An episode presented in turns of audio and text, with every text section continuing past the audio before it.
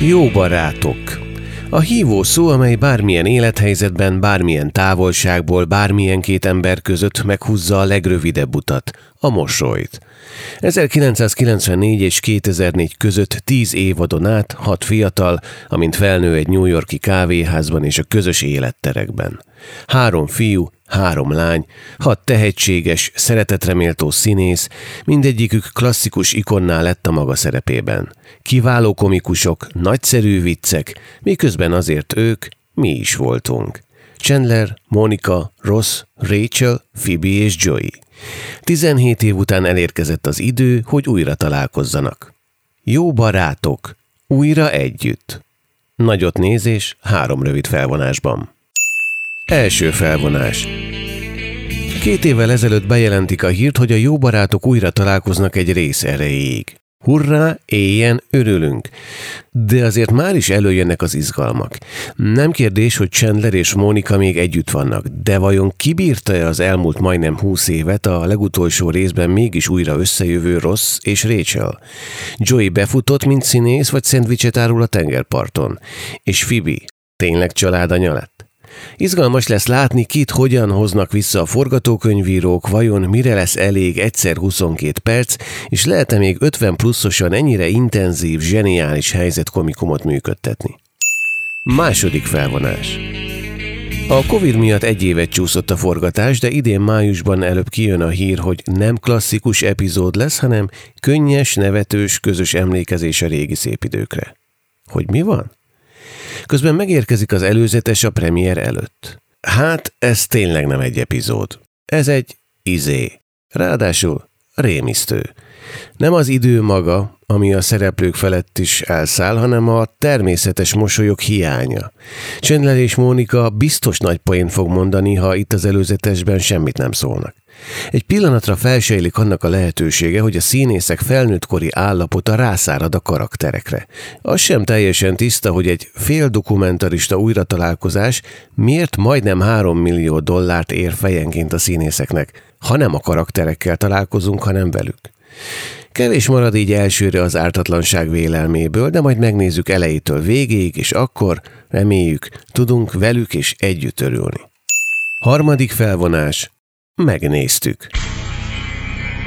Ez tényleg egy izé. Ráadásul száz percben. Hosszú idő után a hősök a régi díszletek között találkoznak, aztán beülnek egy helyszíni James Corden showba, majd felolvasnak néhány régi jelenetet, megjelenik néhány régi kedves figura a sorozatból, és közben, nos, nincs közben. Ez a jó barátok újra együtt. Lehetett volna jó, és lehetett volna persze ez is elég. Az emlékezés némi spontán helyzetbe hozással jó és hálás műfaj. De az a kreatív, dokusóvá érlelt miniosztálytalálkozó, amit látunk, két ponton leakad, legalábbis azoknál, akiket szíven üt, amit látnak. Az egyik probléma, hogy a karaktereket szerettük meg, de itt a színészek találkoznak. És mint kiderül, ez nagyon nem ugyanaz.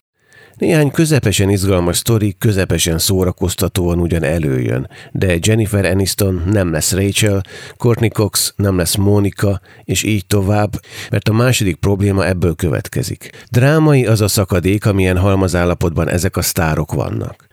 A Chandlert játszó Matthew Perry szedáltan ül és idülten vigyorog. Összesen három mondatot mond száz perc alatt. Holott épp ő, Chandler volt az, aki a legváratlanabb helyzetekben is lereagált bármit egy szellemes riposzttal, miközben folyamatosan hebrencskedett. Perry feltűnően nincs jól, de a film úgy tesz, mintha nem lenne gond.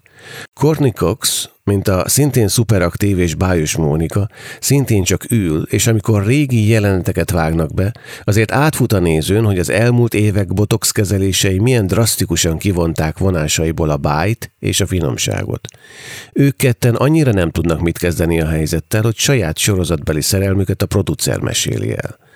Nem így a Rachel-Ross párosét, amiről közben kiderül, és talán ez az egyetlen érdemi új info, hogy a párost alakító színészek között valóban volt erős vonzalom az első évadban, csak épp mindegyik mással volt, amikor bármi történhetett volna.